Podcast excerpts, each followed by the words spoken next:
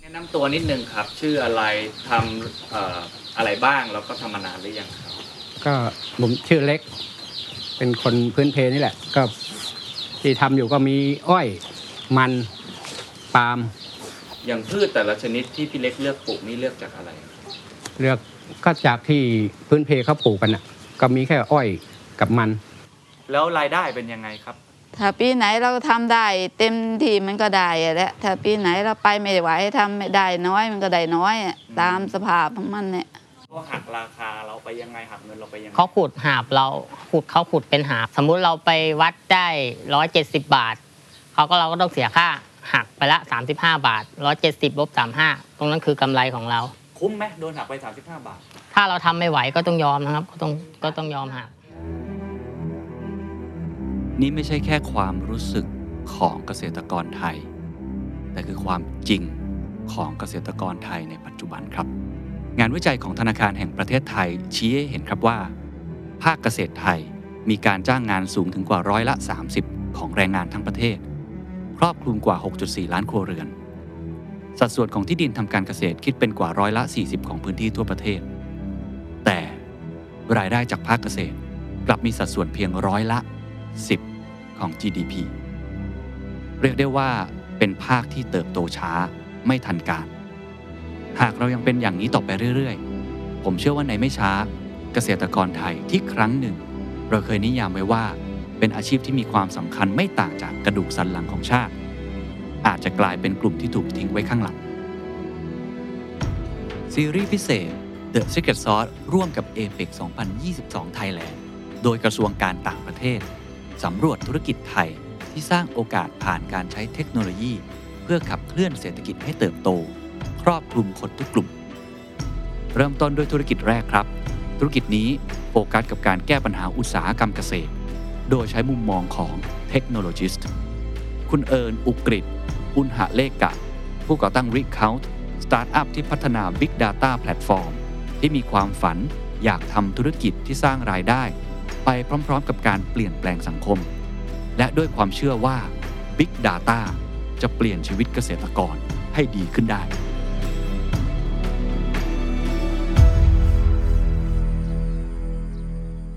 คุณเอิญเรียนจบมาจาก MIT ด้านแบบที่มันดูล้ำมากเลย ทำไมมาสนใจปัญหาเกษตรกรไทยอะ ครับ คือส่วนตัวเนี่ยผมชอบในแง่ของการเอานวัตกรรม เอาเทคโนโลยีมาช่วยเปลี่ยน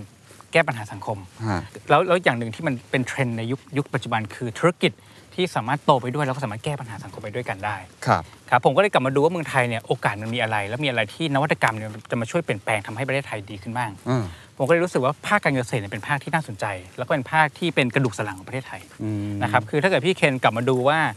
อาชีพแรกของคนไทยคืออะไรส่วนคมารั ก บ ก็เป็นเกษตรกรนะครับ ครับ แต่ถ้าเกิดเราไปดูเรื่องรายได้ของเกษตรกรในบ้านเราเนี่ยรายได้เฉลี่ยของเขาต่อเดือนเนี่ยอยู่ประมาณครัวเรือนละประมาณ 6,000 กว่าบาทเองจะเห็นว่ามัน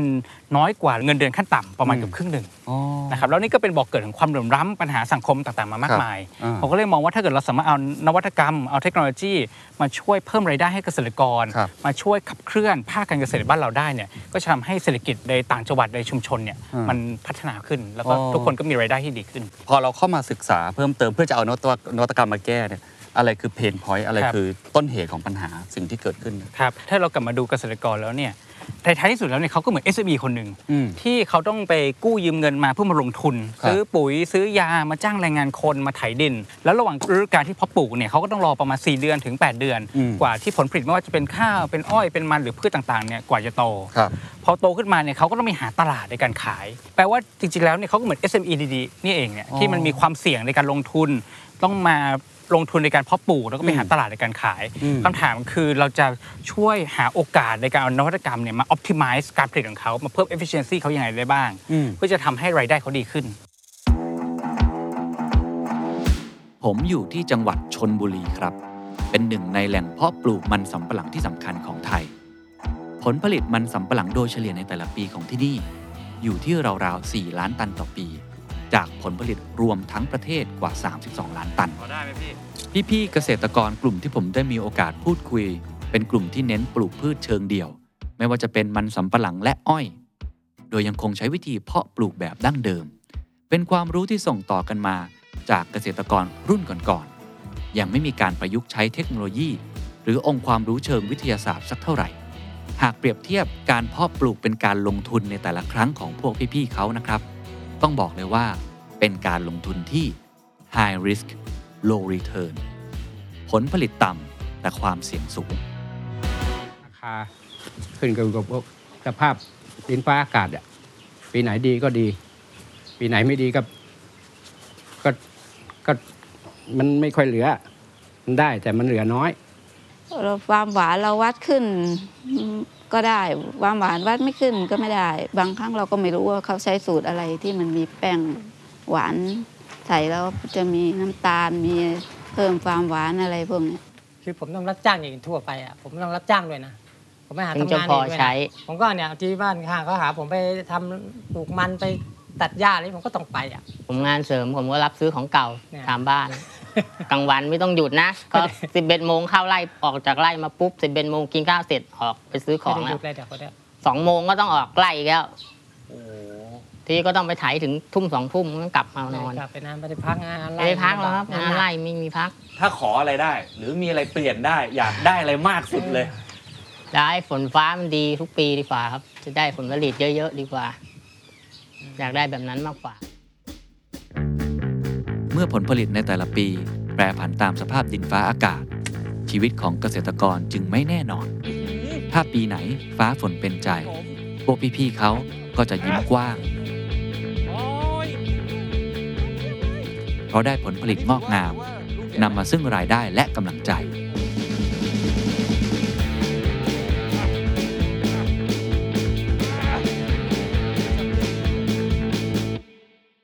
แต่ถ้าปีไหนฟ้าฝนแปรปรวน หรือธรรมชาติเล่นตลก สิ่งที่ลงทุนลงแรงไปในผืนดิน ก็อาจจะหายไปกับพายุฝนหรือภัยแล้ง ที่ใครก็ไม่สามารถควบคุมได้ มันทำอย่างนี้มันเหมือนสนุกนะจริงๆมันเหนื่อยเหนื่อยๆเนาะ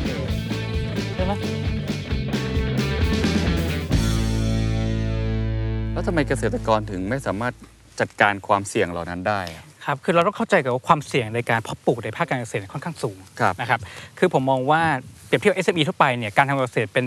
อาชีพหนึ่งที่ high risk แต่ low return ในที่นี้หมายถึงอะไร risk มาจากอะไรบ้าง ครับ นะครับ ข้อแรกก็คือพวกเรื่องของสภาพอากาศเนี่ยสำคัญที่สุดเลย อืม เพราะตอนเนี้ยเรากำลังเจอปัญหาเรื่องของโลกร้อนหรือ climate change ครับ ที่ทำให้สภาพอากาศเนี่ยแปรปรวนหมดเลยว่าบางช่วงก็น้ำท่วมบางช่วงก็เกิดภัยแล้ง อืม การที่เราทำการเกษตรได้เนี่ยสิ่งที่สำคัญที่สุดก็คือเรื่องของน้ำกับเรื่องของอากาศ อ๋อ ถ้าเกิดเรื่องของอากาศมัน unpredictable หรือมัน ครับ คาดการณ์ไม่ได้เนี่ยทุกอย่างมันก็จะมั่วซั่วไปหมดเลยอันนั่นคือปัญหาแรก ครับ ปัญหาที่สองก็คือเรื่องของราคาตลาด อืม ที่ค่อนข้างขึ้นลงตามเรื่อง supply demand ต่างๆนานา อืม ที่เกษตรกรควบคุมไม่ได้ อืม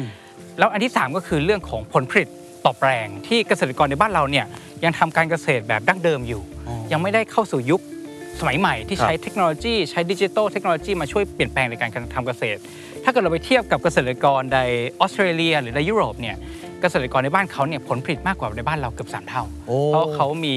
economy of scale เขามีเทคโนโลยีมีนวัตกรรมต่างๆ มาช่วย ครับ ควบคุมในการผลิต โอ้น่าสนใจมากเลยใน 3 ปัจจัยนี้นะครับ ไม่ว่าจะเป็นในแง่ของผลผลิตที่ ครับ ได้ไม่ตามเป้าหรือ productivity ในแง่ของการควบคุมราคาไม่ได้ ครับ แล้วก็อันที่หนึ่งก็คือดินฟ้าอากาศก็ไม่ได้ที ครับ นี้ในฐานะที่เกษตรกรเขาเป็นต้นทาง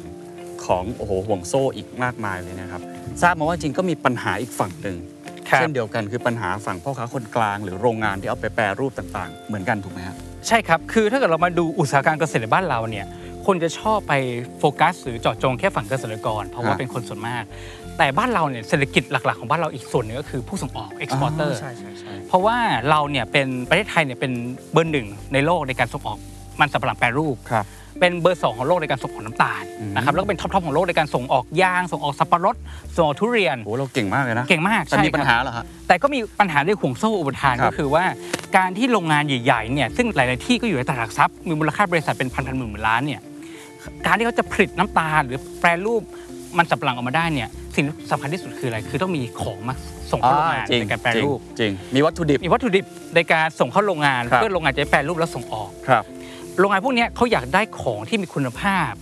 ต้องการของที่แน่นอน อืม นะครับคำถามคือว่าถ้าเกิดเกษตรกรเนี่ย ที่เป็นต้นน้ำเนี่ยคุมคุณภาพและคุมความแน่นอนของผลผลิตไม่ได้เนี่ย อืม ปัญหาที่ตามมาก็คือฝั่งผู้ส่งออกหรือผู้แปรรูป ที่เขาก็จะเจอปัญหาว่าของไม่มีคุณภาพมากพอที่ส่งเข้าโรงงาน อ่า ราคาเหวี่ยงขึ้นเหวี่ยงลงตาม ครับ หลักซัพพลายดีแมนซึ่งเขาก็เป็นปัญหาของเขาเหมือนกัน เพราะว่าโรงงานในเมืองไทยเราต้องแข่งขันกับโรงงานในต่างประเทศ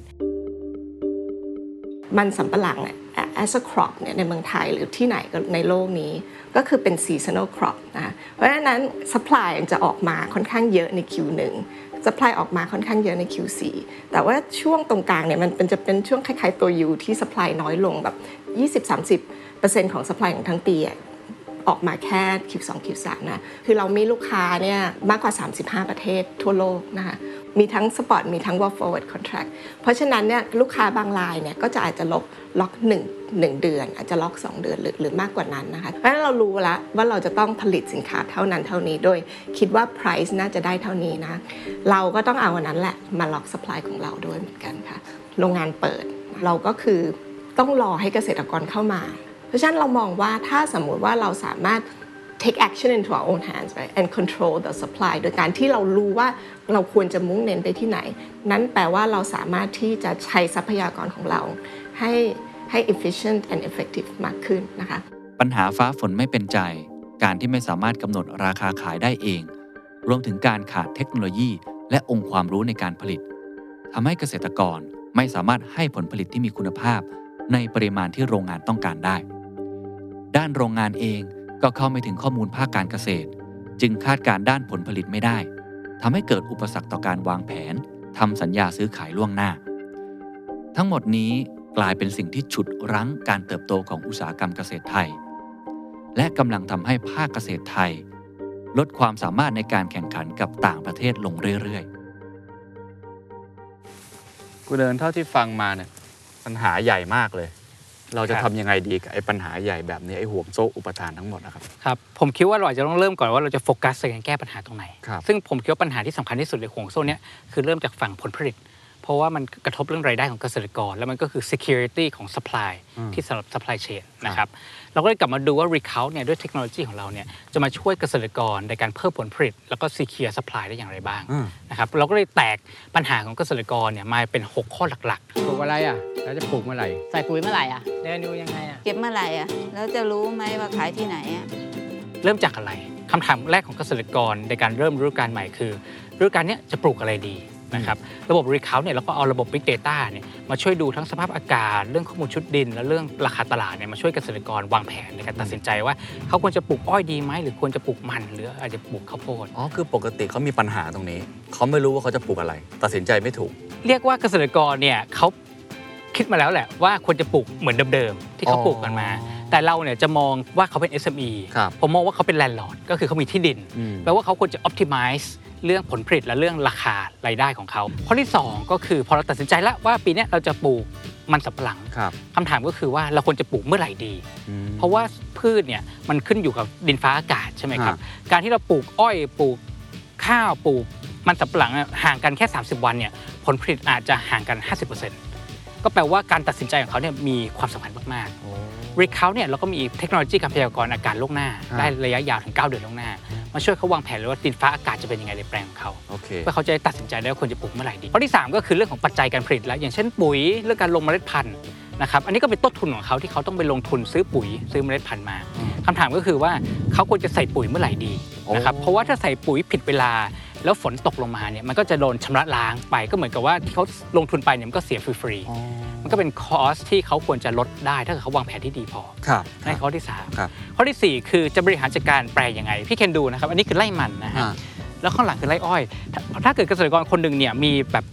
20-30 ไร่เนี่ย ถ้าเกิดเรามองเข้าไปเนี่ย โอ้โห กว่าจะเดินดูแลได้ครบเนี่ยใช้เวลานานมาก ใช่ แดดก็ร้อน เมื่อกี้เราเดินมาจากฝั่งหนึ่งก็นานมากนะกว่า ใช่ จะถึง เหงื่อโชกเลย เออ แล้วแล้วพอพอต้นมันต้นอ้อยมันสูงเนี่ยเราเดินเข้าไปไม่ได้ละแล้ว อ่า อ้อยมัจนริง บาดด้วย จริงจริง นะครับคำถามคือเราช่วยเขาดูแลบริหารแปลงยังไง แล้วก็มีเทคโนโลยีดาวเทียม เป็นเหมือนกับตาทิพย์เป็นเหมือนกล้องวงจรปิดอะครับจากอากาศถ่ายลงมาเลย แล้วก็ช่วยดูแลเลยว่าตรงไหนมีปัญหาตรงไหนไม่มี แล้วตรงไหนมีปัญหาเราค่อยบอกเขาให้เข้าไปแก้ ข้อที่ 5 ก็คือควรจะเก็บเกี่ยวเมื่อไหร่ อ่ามั มันก็คล้ายๆกับการลงปลูกนะครับ ครับ การเก็บเกี่ยวเนี่ยก็ค่อนข้างสำคัญ เพราะว่าถ้าเกิดเก็บเกี่ยวช้าไปฝนตกหนัก หรือว่าเก็บเกี่ยวเร็วไปดูจากดาวเทียมแล้วผลผลิตยังไม่สมบูรณ์เนี่ยมันก็เป็น opportunity cost ที่เกิดขึ้นก็คือว่า เอ่อมันมีช่วงที่ดีที่สุดในการเก็บเกี่ยวเพื่อจะได้ผลผลิตที่ดี และราคาที่ดีที่สุด อ๋อ แล้วก็จะช่วยเขาวางแผนว่าควรจะเก็บเกี่ยวเมื่อไหร่ดี ครับ แล้วสุดท้ายเลยก็คือผลผลิตมาแล้วเนี่ยเราควรจะไปขายที่ไหน อืม เพราะเกษตรกรควรจะมีโอกาสในการเลือกว่าเขาควรจะขายที่ไหนเพื่อได้ราคาดีที่สุด ม ตอนเนี้ยเราก็เลยสร้างเป็นระบบ Big Data ของราคาสินค้าตลาด ใกล้ๆบริเวณแปลงของเขา ตอนนี้ก็ยังไม่ครอบคลุมทั้งประเทศนะครับ แต่เราเริ่มในเท่าที่มีก่อนว่ารอบๆแปลงหรือรอบๆจังหวัดเขาเนี่ยราคาเป็นยังไง เราเจอเกษตรกรบางคนเนี่ยปลูกอยู่ที่สระบุรี ครับ แต่ขับรถข้ามจังหวัดไปขายขายที่โคราชก็มี โอ้ เพราะเขาเห็นว่าเฮ้ยราคาเนี่ยมันคุ้มค่ากับค่าขนส่งค่าเดินทางที่เขา ครับ จะยอมเสียเวลาไป อ่า มันเป็นเรียกว่าเราให้โอกาสเราให้ Data ให้เขาตัดสินใจ ครับ ให้ได้ราคาที่ดีขึ้นในการทำเกษตร พยากรณ์อากาศ แผนที่เมฆฝน ภาพถ่ายดาวเทียม ข้อมูลชุดดิน และข้อมูลพืชเกษตร ทั้งหมดนี้ถูกรวบรวมมาประมวลผล และพัฒนาเป็น Big Data Platform ที่ช่วยเกษตรกร ให้วิเคราะห์ฟ้า ทำนายฝน ปรับปรุงดิน รวมทั้งคอยแจ้งเตือน เมื่อพืชพันธุ์ที่เพาะปลูกเจอปัญหา เรียกได้ว่าเป็นเครื่องมือที่ช่วยให้เกษตรกร ตัดสินใจได้อย่างแม่นยำมากขึ้นครับ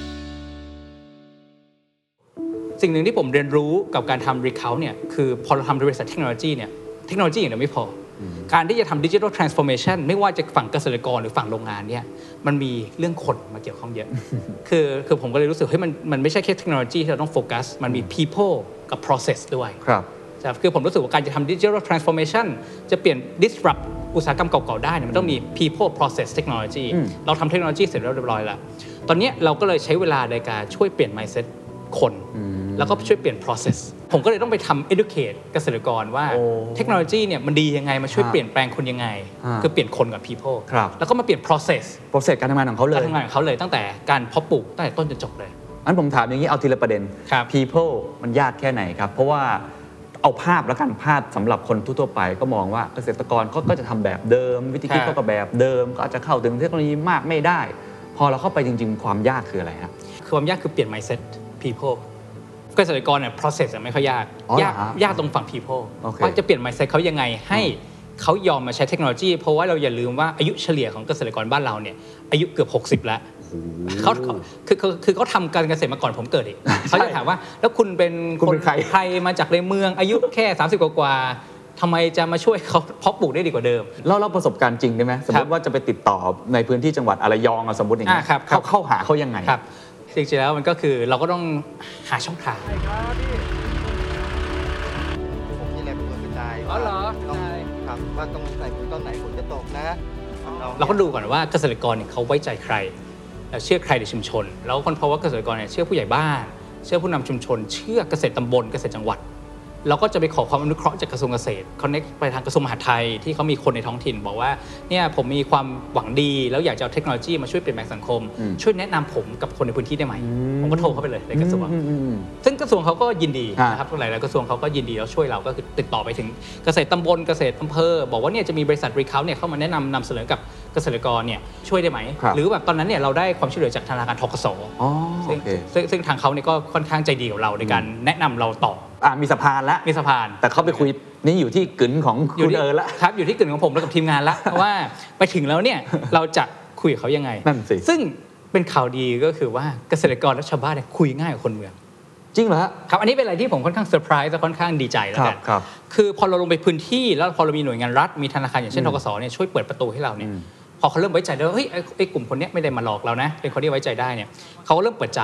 แล้วเกษตรกรหลายๆคนเขาอยากมาฟังเพราะว่าทุกคนเนี่ยเขาอยากจะมีรายได้ที่ดีขึ้น เพราะอย่าลืมว่าการทำเกษตรคือ livelihood หรือว่ารายได้หลักในชีวิตเขา อืม ถ้าเกิดเขาสามารถมีรายได้ที่ดีขึ้น ชีวิตความเป็นอยู่ของครอบครัวของลูกเขาก็ดีขึ้น ทุกอย่างก็ดีขึ้นหมด ครับ เขาอยากจะหาเทคโนโลยีใหม่ๆมาฟัง เขาก็จะทำเองบางส่วน ส่วนไหนที่จะต้องใช้แรงงานเขาก็จะอาศัยรับจ้างอะไรอย่างเงี้ย ฟังจากคุณเอิญเล่าอะไรอะไรๆก็ดูง่ายไปหมดนะครับ เราลองไปดูกันจริง ๆ ดีกว่า ว่าเวลาคุณเอิญลงพื้นที่ไปเจอเกษตรกร บรรยากาศจะเป็นอย่างไร พวกเขาจะพูดคุยอะไรกันบ้าง สวัสดีครับพี่ต้ง ครับ เป็นไงครับตอนนี้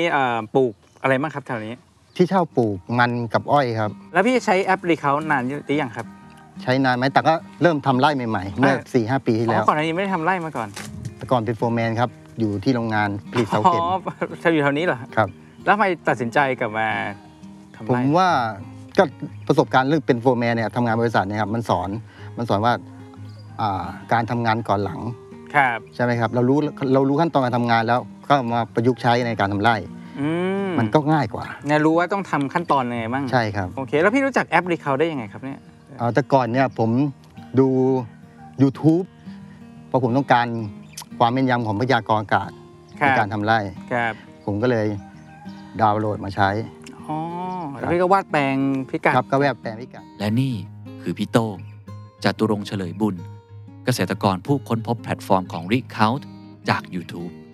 และยังคงใช้งานอย่างต่อเนื่องจนถึงทุกวันนี้ ถ้าพูดถึงฝนฟ้าแก้ไม่ได้ครับ ต้องต้องเปิดดูศึกษาครับว่าพยากรณ์อากาศยังไง ดูในแอปที่ผมใช้ก็คือแอปใบไม้ แอปรีเขา ในฟีเจอร์ทั้งหมดเนี่ยปกติพี่ใช้อะไรมากสุดครับ ใช้พยากรณ์อากาศครับ อะไรครับ เนี่ยพยากรณ์อากาศสภาพอากาศเนะครับ อ๋อโอเค แล้วก็การดูแปลงครับ ครับ ดาวเทียม อ๋อดาวเทียมพี่ก็ใช้บ้าง ใช่ครับ มันก็มีองค์ประกอบที่จะช่วยได้เยอะ แต่ถ้าเป็นชาวไร่ธรรมดาชาวไร่ที่เขาทำอยู่เนี่ย เขาก็ดูดูเมฆอย่างเดียวเขาใช้ประสบการณ์ของเขาที่เขาทำ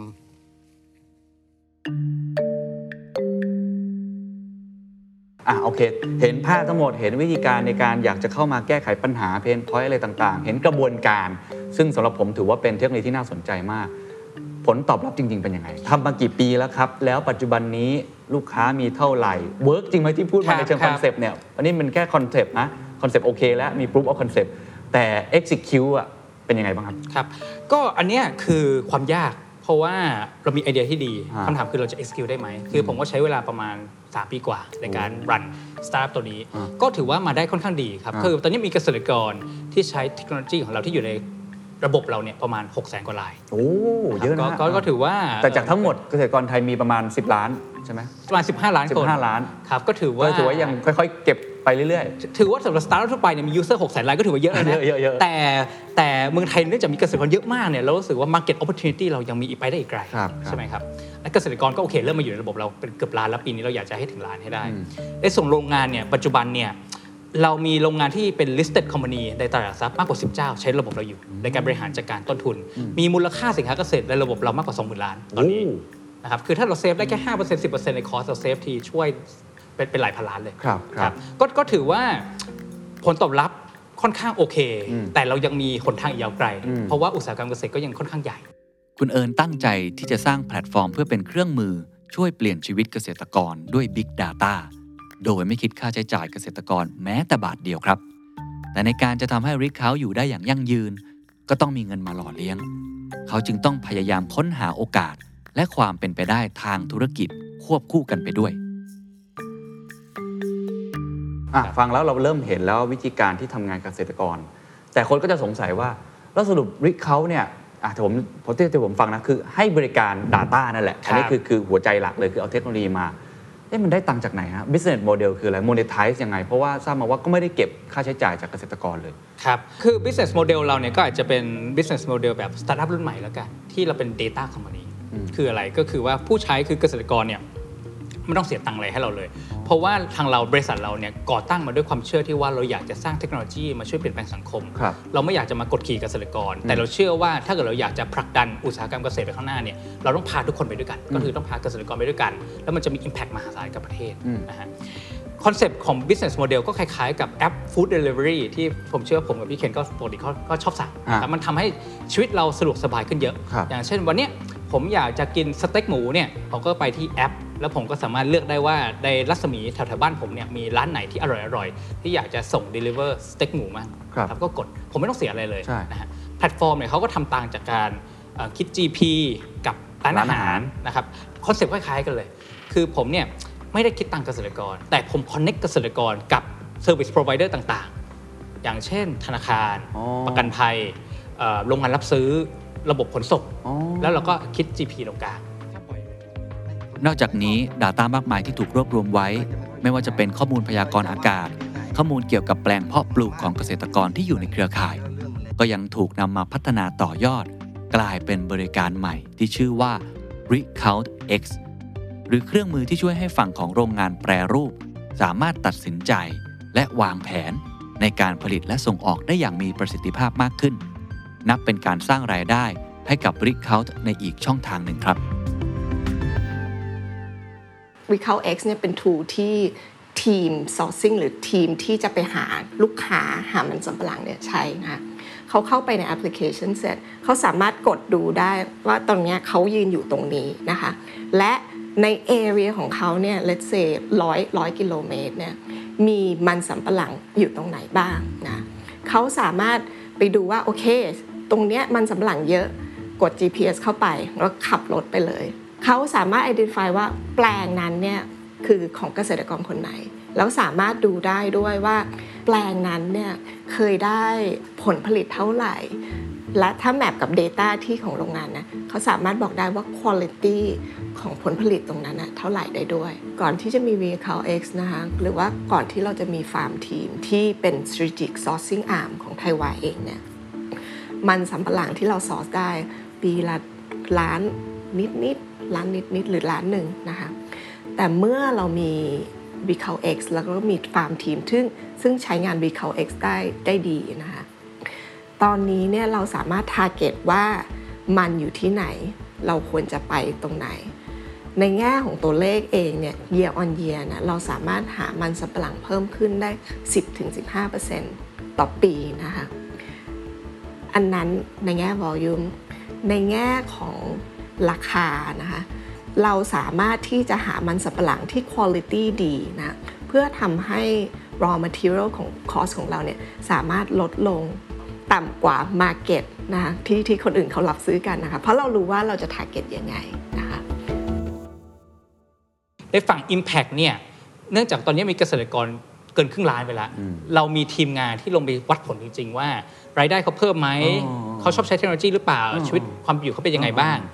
แล้วเราก็ได้รับผลตอบรับที่ค่อนข้างดีมาก เหรอฮะ กลับมาครับแล้วเราก็มีหน่วยงานจากต่างชาติ จาก UN จาก World Bank จากอาจารย์มหาวิทยาลัยในประเทศไทยก็มีมาทำงานวิจัยของเราก็มีแล้วพับลิชเป็นเปเปอร์เลย เพราะเราเชื่อว่าถ้าเกิดเราพูดอย่างเดียวเนี่ยแล้ววัดผลไม่ได้เนี่ยมันคนก็อาจจะหาว่าโม อืม เราก็อยากจะให้เป็นตัวอย่างเลยว่าเฮ้ยเราสามารถวัดผล Impact ได้จริง ครับ แล้วก็มีตัวเลขออกมาเลย แล้วผลเอาเอาคร่าวๆนะครับเป็น ครับ ไงบ้างเช่น รายได้เขาดีขึ้นผลผลิตเขามี efficiency มากขึ้นอะไรอย่างนี้ลองยกตัวอย่างดู คือโดยเฉลี่ยแล้วเนี่ยรายได้ก็อย่างน้อยก็เพิ่มขึ้นมา 30%ของคนที่ใช้กับเราได้จริง โอ้30%เลยเนอะ ครับ อ่า ก็ก็ก็บางคนก็เพิ่ม 50%ก็มี ครับครับ นะครับแล้วก็มีการบอกต่อค่อนข้างเยอะในการใช้เทคโนโลยีมาปรับเปลี่ยนตัวเอง อืม นะครับของ Impact ตรงนี้ มีมีอะไรที่ลดไหม มีอะไรที่ไม่เวิร์กไหมทำแล้วเจ๊งอะไรอย่างเงี้ยเนี่ยมัน อ๋อ มัน มีมีอยู่แล้วครับ ก็คือว่าต้องบอกก่อนว่าการที่เราทำพยากรณ์เนี่ย เราต้องบอกเกษตรกรเราว่า คุณอย่าเชื่อร้อยเปอร์เซ็นต์นะ คุณต้องใช้การตัดสินใจของคุณด้วย ยกตัวอย่างง่ายๆเลยครับ พี่เคนเคยเห็นข่าวที่คนขับรถตาม Google Map แล้วตกน้ำไหมฮะ อ่าเคยครับเคยครับ ผมก็คอนเซ็ปต์คล้ายๆกันเลยก็คือว่าเราเรา Google Map เนี่ยมันดี มันนำทางเราในการขับไปนู่นนี่ให้ดีขึ้น ผมยังเคยแบบขับผมไปเที่ยวหัวหินเนี่ยขับไปเรื่อยเฮ้ยมันพาเขาลงทะเลนี่ หว่า ผมก็ต้องหยุดรถแล้วก็แบบถอยรถกลับ อ่า เป็นต้นคอนเซ็ปต์ของเขาคล้ายๆกันก็คือว่ามันไม่มีอะไรร้อยเปอร์เซ็นต์ในโลกนี้ อืม มันอาจจะอยู่ที่มันแปดสิบเปอร์เซ็นต์แต่ อืม คุณต้องไปตัดสินใจต่อ แล้วก็ดูสภาพหน้างานด้วยว่าสิ่งที่เกิดขึ้นเป็นอย่างไร ครับ ก็ต้องก่อนเตรียมดิน แล้วก็ก่อนที่จะหาท่อนพันธุ์ ดูแอปก่อนเลยล่วงหน้า 1 เดือน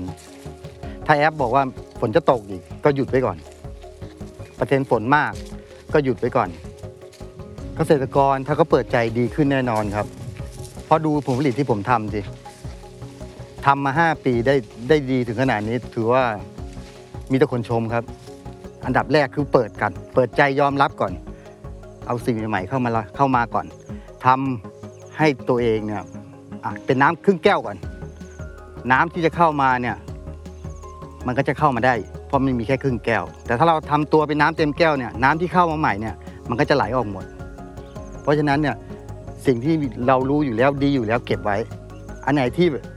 เราทดลองทำแล้วมันไม่ดีก็ทิ้งมันไป แค่นั้นเอง คุณเนินพอทำมาประมาณ 4-5 ปีเนี่ยนะครับ แล้วก็มีเป้าหมายอยากจะแก้ไขมีเพอร์เพสที่ชัดเจนเนี่ยมาถึงตรงนี้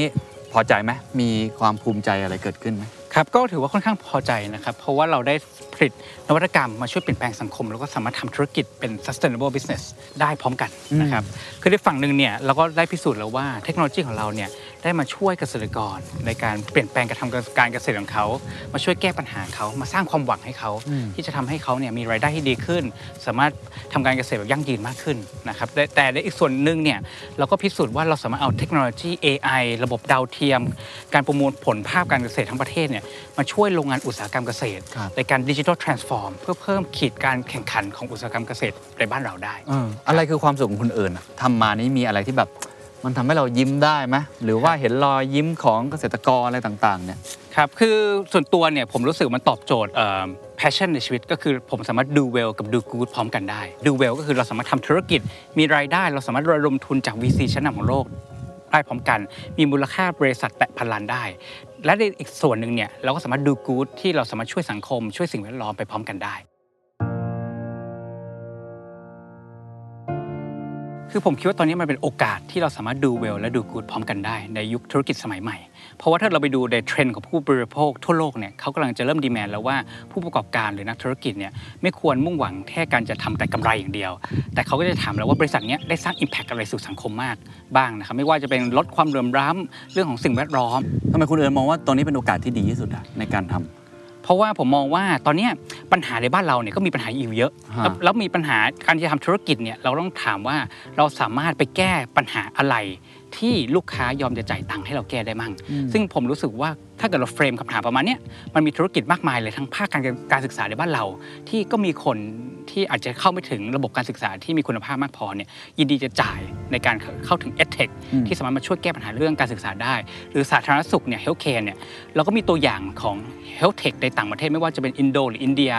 ที่สามารถมาช่วยตอบโจทย์เรื่องระบบ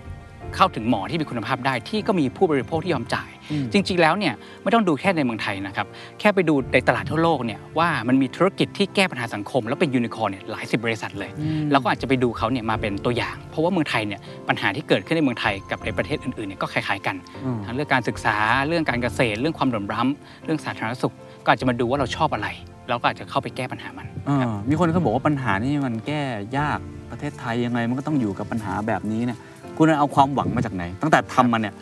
เห็นความหวังจากตัวเองหรือว่าเราเห็นความหวังจากจุดอื่น ๆ ความหวังมันอยู่ตรงไหนอะ ผมคิดว่าความหวังเนี่ยผมเป็นเทคโนโลยีแล้วกัน ผมเชื่อว่านวัตกรรม innovation เนี่ยจะมาช่วยเปลี่ยนแปลงโลกได้ แต่เทคโนโลยีเนี่ยเมื่อสัก 20-30 ปีที่แล้วสมัยนั้นเนี่ยคนยังไม่มีสมาร์ทโฟน ยังไม่มีอินเทอร์เน็ต ครับ แต่พอยุคเนี้ยการเข้าถึงสมาร์ทโฟนมันราคาถูกลง การเข้าถึงอินเทอร์เน็ตมันถูกลง การมีระบบ AI มันถูกลง อืม ทำให้มันมีโอกาสในการแก้ปัญหาได้มากขึ้น ยกตัวอย่างของ r e c o u เนี่ยปัญหาของภาคการเกษตรเนี่ยมันก็อยู่มาเป็น 10 10 ปี แต่เทคโนโลยีดาวเทียมเทคโนโลยี AI เมื่อก่อนมันแพงมาก แต่สมัยเนี้ยต้นทุนในการเข้าถึงระบบ Big Data ในการสร้างเข้าถึงระบบข้อมูลดาวเทียมข้อมูลอากาศเนี่ยมันถูกลงมาก ๆทำให้เราสามารถสร้างระบบ Big Data มาแก้ปัญหานี้ได้ ซึ่งผมคิดว่าในอนาคตเนี่ยมันก็มีเทคโนโลยีใหม่ ๆ ที่เข้ามาอีกมากมาย อย่างเช่นบล็อกเชนคริปโตเคอเรนซีที่อาจจะเข้ามาแก้ปัญหาอื่น ๆ ในสังคมไทยที่ไม่เคยมีโอกาสมาก่อน แล้วเราเอามาช่วยแก้ปัญหาเก่า ๆ ที่อยู่ในสังคมไทยมาอย่างยาวนาน ผมคิดว่าเรื่องราวของ r e c o u t น่าจะจุดประกายให้ธุรกิจอื่น ๆ มองเห็นความเป็นไปได้ครับ ในการดู well แล้วก็ดู good หรือทำธุรกิจที่สร้างรายได้ พร้อม ๆ กับการเปลี่ยนแปลงสังคม หลายปัญหาในสังคมไทย สั่งสมมาเนิ่นนาน จนเราส่วนใหญ่เริ่มชินชากับมัน ไม่กล้าฝันถึงการเปลี่ยนแปลงให้ดีขึ้น แต่ด้วยเทคโนโลยี Big Data และการเกิดขึ้นขององค์ความรู้สมัยใหม่ ได้เปิดโอกาสใหม่ ๆ มากมาย ในการเปลี่ยนแปลง แก้ไข และทำให้สังคมไทยดีขึ้นกว่าเดิม การเพิ่มโอกาสให้ SME ซึ่งรวมถึงเกษตรกรให้สามารถเข้าถึงแหล่งความรู้ เงินทุน และนวัตกรรม โดยเฉพาะเทคโนโลยีดิจิทัล เพื่อยกระดับการดำเนินธุรกิจ และการส่งเสริมการสร้างห่วงโซ่อุปทานที่เข้มแข็ง พร้อมรับมือกับความท้าทายใหม่ ๆ ในโลก เป็นหนึ่งในประเด็นสำคัญ ที่ไทยในฐานะเจ้าภาพเอเปกนั้นสนับสนุนมากครับ โดยมุ่งหวังให้ธุรกิจแบบริคเคาท์เติบโตมากขึ้นทั้งในไทย และภูมิภาคเอเชียแปซิฟิก ยังมีอีกหลายธุรกิจครับ ที่ The Secret Sauce และ a p e x 2022 Thailand ได้เก็บมาฝากคุณผู้ชม ทั้งหมดทั้งมวลล้วนสะท้อนให้เห็นถึงโอกาส และความเป็นไปได้ใหม่ๆ ในการยกระดับภาคอุตสาหกรรมไทย ให้เติบโตอย่างยั่งยืน ผ่าน 3 คีย์เวิร์ดที่สำคัญ Open Connect และ Balance ซึ่งเป็นหัวข้อหลักของไทยใน ในการเป็นเจ้าภาพ a p e c ในปีนี้ ติดตามชมธุรกิจอื่น ๆ ได้ในซีรีส์พิเศษตอนต่อไปครับ